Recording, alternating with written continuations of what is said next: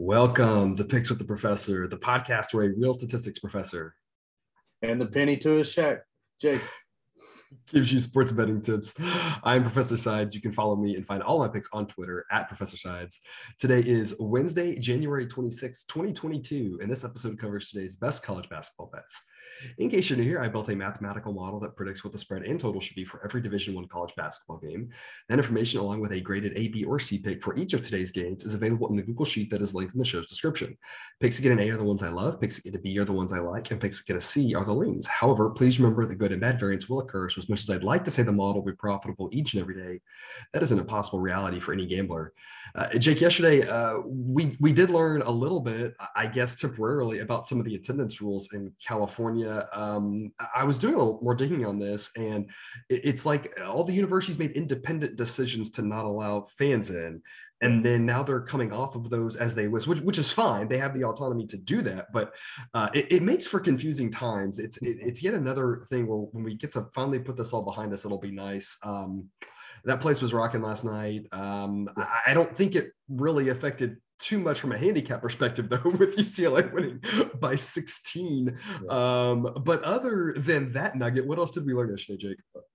I mean, like talking about that game, Arizona's offense just disappeared, and I, I, to, I am on the side that it was an anomaly that this was their bad game that was coming, but who did they look bad? Shot 30% from the field and 54 from the free throw line. That's whew, that's kind of rough.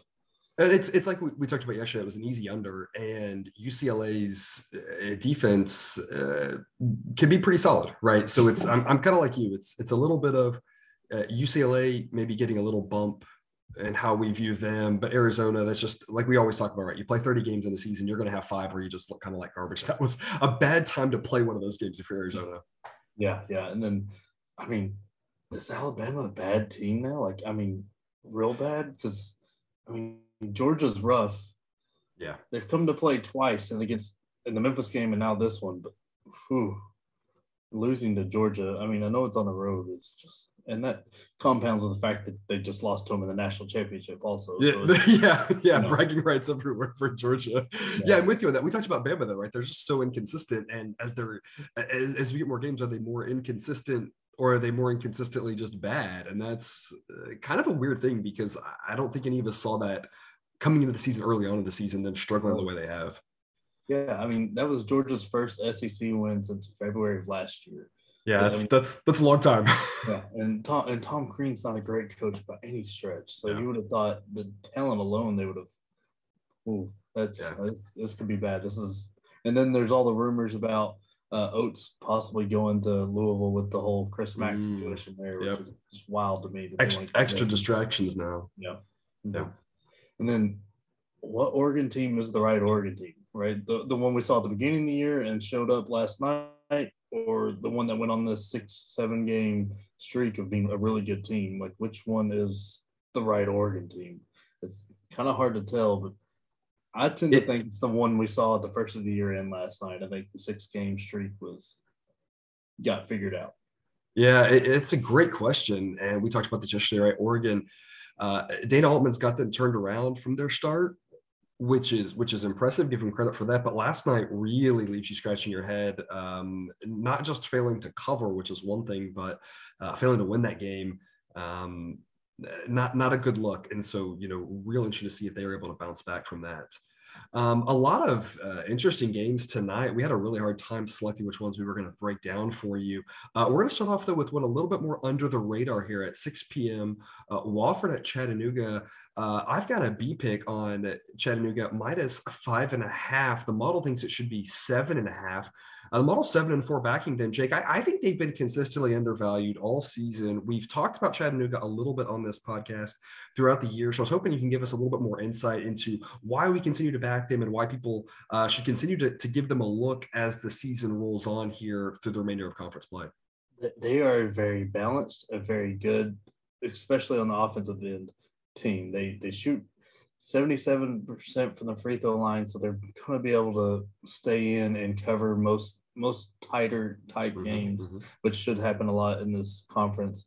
Um, they take care of the ball very well. They rank in the in the top 60 overall with I think just slightly under uh, or just slightly over 10 um, turnovers a game, which is always very good when you're able to keep the ball in your hand. And like in tonight's game, they rank better in every defensive metric, but they're an underrated defensive team. And it's they're just a solid team. They've got two really good players, and Malachi Smith and David Jean Baptiste, or however you say his name, is just fun name, but they're both really good. Malachi Smith is the best player on this team, but I think he's averaging 21 points a game or something like that. He's really hard to stop when he gets going. And then on top of that, they've got some really good three shooters. Uh, but in instance for tonight's game, they've already played. Uh, they already played Wofford and they won out at Wofford. And then the best comparison game, if you want to look most recently, is uh, the Furman game, where uh, both both times both teams were at home when they played Furman. Chattanooga won by two, Wofford lost by 25. Yep. So it's just and Wofford is in the bottom third, bottom third of the uh, the NCAA and three pointers, oh, three pointers made and three point percentage for their opponents. So that bodes well for Chattanooga, and they're also one and three as a road as a road dog for uh, against the spread. Yep, a lot of reasons to like Chattanooga there. So again, we agree on that one. Um, and a team again that I think uh, deserves a, a, good look going forward at the rest of their conference play. They should be a team that you want to back more times than not. Um, until we get to uh, you know mid, mid early March. 5:30. We're going back in time a little bit here. 5:30 Central Time. Providence at Xavier. One of the two Big East games we're going to cover. The model makes this Xavier minus nine and a half, so it's a B pick for me on Xavier minus eight and a half. I've really liked backing this Providence team lately, Jake. I know you have too. We've talked about the Big East. There's just a lot of teams that you like uh, that you really want to be backing them. But what I noticed is that Providence has two losses, and both of them were big losses. Uh, they they haven't lost a close game yet. And so I think that kind of sets up here for uh, Xavier, who plays really well at home, to not only get that win, but to get that big win. It's a revenge game for Xavier, who lost at Providence. So I think Xavier is the side you want to be on here tonight. Jake, what's your take? Yeah, I'm I'm leaning the other way. I'm leaning Providence. I, I think it is just I think Xavier wins, and I think it's just too many points. Um, Providence is three 0 against the spread as a road dog. They uh, they're kind of an underranked team. They and kind of a fun metric like the luck metric, which measures how, how how you perform versus like that where, where you should be. They're number one in the nation. So I don't know if that's a good or a bad thing, right? Like they've either been overplaying or the stats haven't caught up to where they're playing at. Um, but they don't turn uh, they don't turn the ball over a lot, but uh, but, but they don't force any turnovers. So that that could be an issue. Um, Nate Watson is the guy the guy on this team, but the key to this Providence team is Jared Bynum. How he how he plays. If he's playing well, then that, that means the entire team is playing well. If he's not, then it's rough. Uh, but for Xavier, they've they've got to get Nunge and Freemantle going.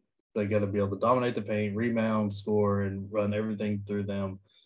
For that, for them to win, get win by nine or ten, they would have to have that.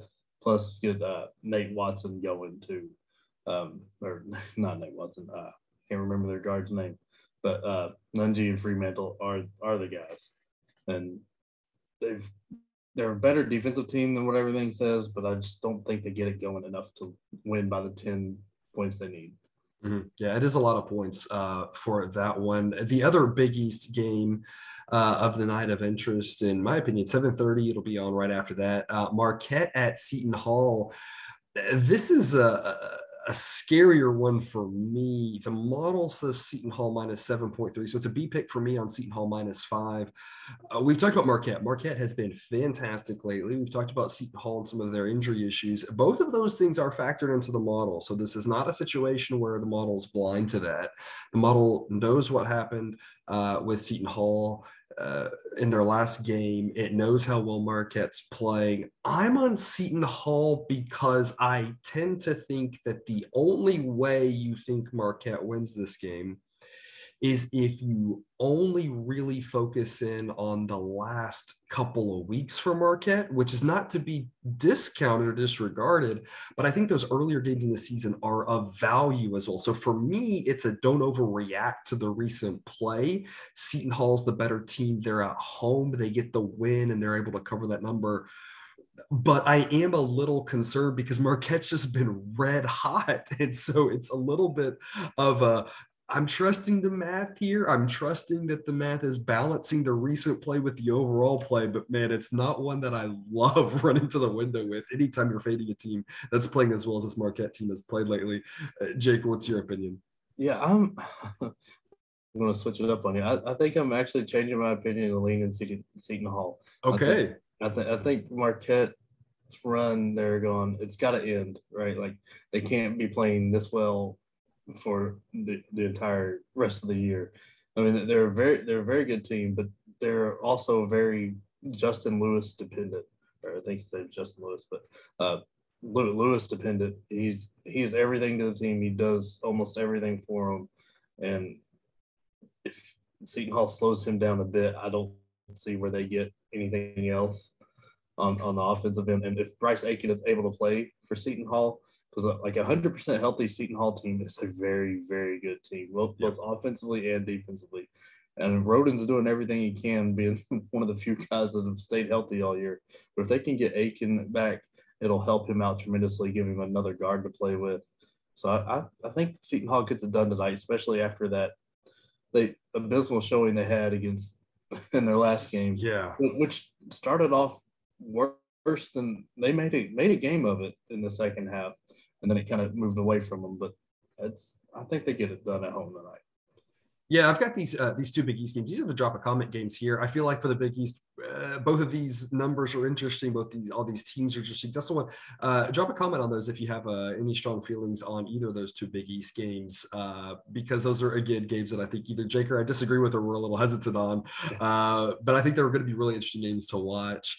also at 7:30 Central Time, VCU at Davidson. This is not one that we are a little more hesitant on. This is what I think we both love here. The model has Davidson minus 6.3, so it's an A pick for me on Davidson minus three and a half. I think the home road split really matters here. This game's at VCU. It might be a little bit different of a story, but on the road, I think they're going to struggle. Davidson, we've been riding. I think there's no reason to stop here. I don't think the numbers quite caught up to him yet. Jake, give us your take.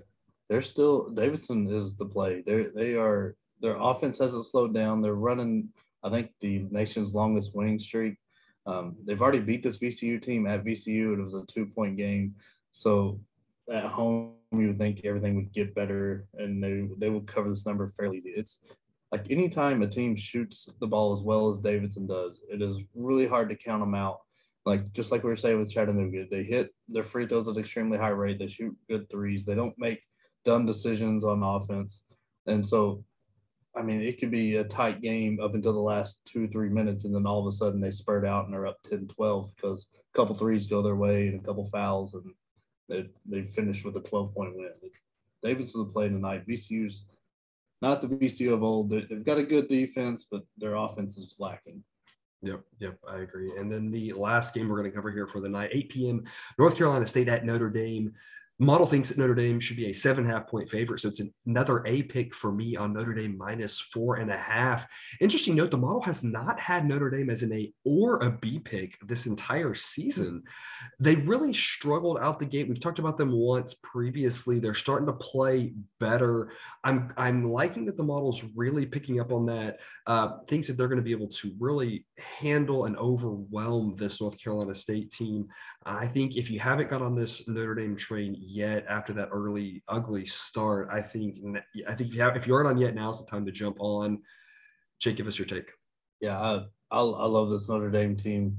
Um, they've won eight of their last nine. They shoot the ball very well. They've got one of my favorite coaches. Like I think he's a very underrated coach, not talked about enough nationally. And Mike Brey is very, very, very good coach. He always takes teams and gets them to overperform. Um, they also just got back uh, Paul Atkinson Jr. was a Yale transfer who played his first game against Louisville, played 22 minutes, scored 13. Is another big body they have now, on top of Goodwin and I can't say the guy with the Russian looking last name, but uh, they're just a very good team. Shoot the ball extremely well. Um, NC State is just so they're on Seabron dependent. If he's off at all, they lose. I mean, he he does everything, leads in almost every statistic except for block shots, and I mean it's incredible to watch him go because he's like everybody knows that's the guy to stop now, and he's still getting 20, 25 a game. It's incredible to watch him play. But um, I, if you make him inefficient to get to those numbers, they're easy to beat and they're average like and there's NC State struggling on defense, and I think they try to hide him on defense to save his legs, and there's just not enough there as a team to prevent Notre Dame from beating them by whatever they need to, like whatever they want to beat them by. Uh, yep, yep. So it's it's a Notre Dame kind of night. Yep, I agree with that. And on to our buzzer beaters, the exclusive pod content here for you. I went four and one on these last night. Jake, you went two and zero oh on these, so it was a great night for us here last night. Let's see if we can replicate that. I've got the total of the day for you: Texas A&M and LSU under 129 and a half. We've talked about LSU previously. They really have spurts where they struggle offensively. I expect another couple of those tonight. They play great defense though, so I expect a low scoring game there. The total of the day, that's not an official play. It's because I have a pick on the side for this game, but I also like the under in George Washington, St. Louis. The spread is 16. So this screams blowout to me in boring second half. That line is 142 and a half. I think that stays under comfortably in a game that I'm not sure how many points George, George Washington can score. The A plus pick of the day I've got for you here, a 9 p.m. tip, late game for you. Seattle minus three versus Stephen F. Austin. This is a team, a game involving teams with a combined 27 wins. So a, a game that late night you might want to watch should be interesting. It's a little bit of an under the radar game, but to me, this screams the books just kind of hung the KenPom number. Uh, Pom I think makes it around three and a half. They put it at three, but I think Seattle's the right side here at home. I think they win this one easily. I think the books are a little bit uh, focused on all the other games tonight and didn't give this game the attention that it deserves. We've got the best B side for you here 6 p.m. tip, Old Dominion plus three and a half at Charlotte. I like them getting that field goal. I think they can keep it tight. Every dog has its day. I'm taking George Mason on the money line plus 120. That's an A pick for me there against St. Bonaventure. St. Bonaventure's been a good team, but I think George Mason gets it done at home. I think the wrong team is favored there. And the last one, the plug your nose and play them anyway.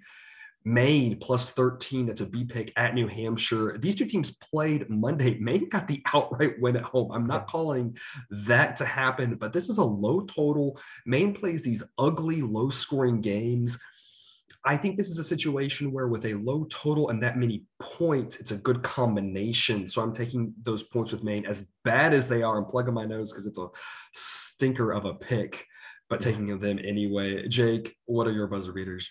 I I am on Oklahoma tonight. I like them plus the points. Outright, I, I want I want to do it, but I'm not ready to pull the trigger for the outright. But I, I do like the plus one and a half, if not more. Um, I just don't think West Virginia is going to match up for Tanner Groves. I think he he handles this and they get their normal play out of their guards. They'll, they should be fine. And then I'm I'm on Tennessee, and this might be a homer pick, but Tennessee minus nine and a half for Florida, especially if Castleton doesn't play, because Florida doesn't have the guards, isn't ready for Tennessee's defense. Um, but I really love that Seattle team. They have done very well this year, and nobody's talking about them. So I think minus three is is still and that Texas A&M LSU under is there should I don't recommend watching that game. There won't be it, yeah, it'll be offense. And yeah. no nobody knows if Pinson's back and then Days, their best offensive player after him, is not playing hundred percent.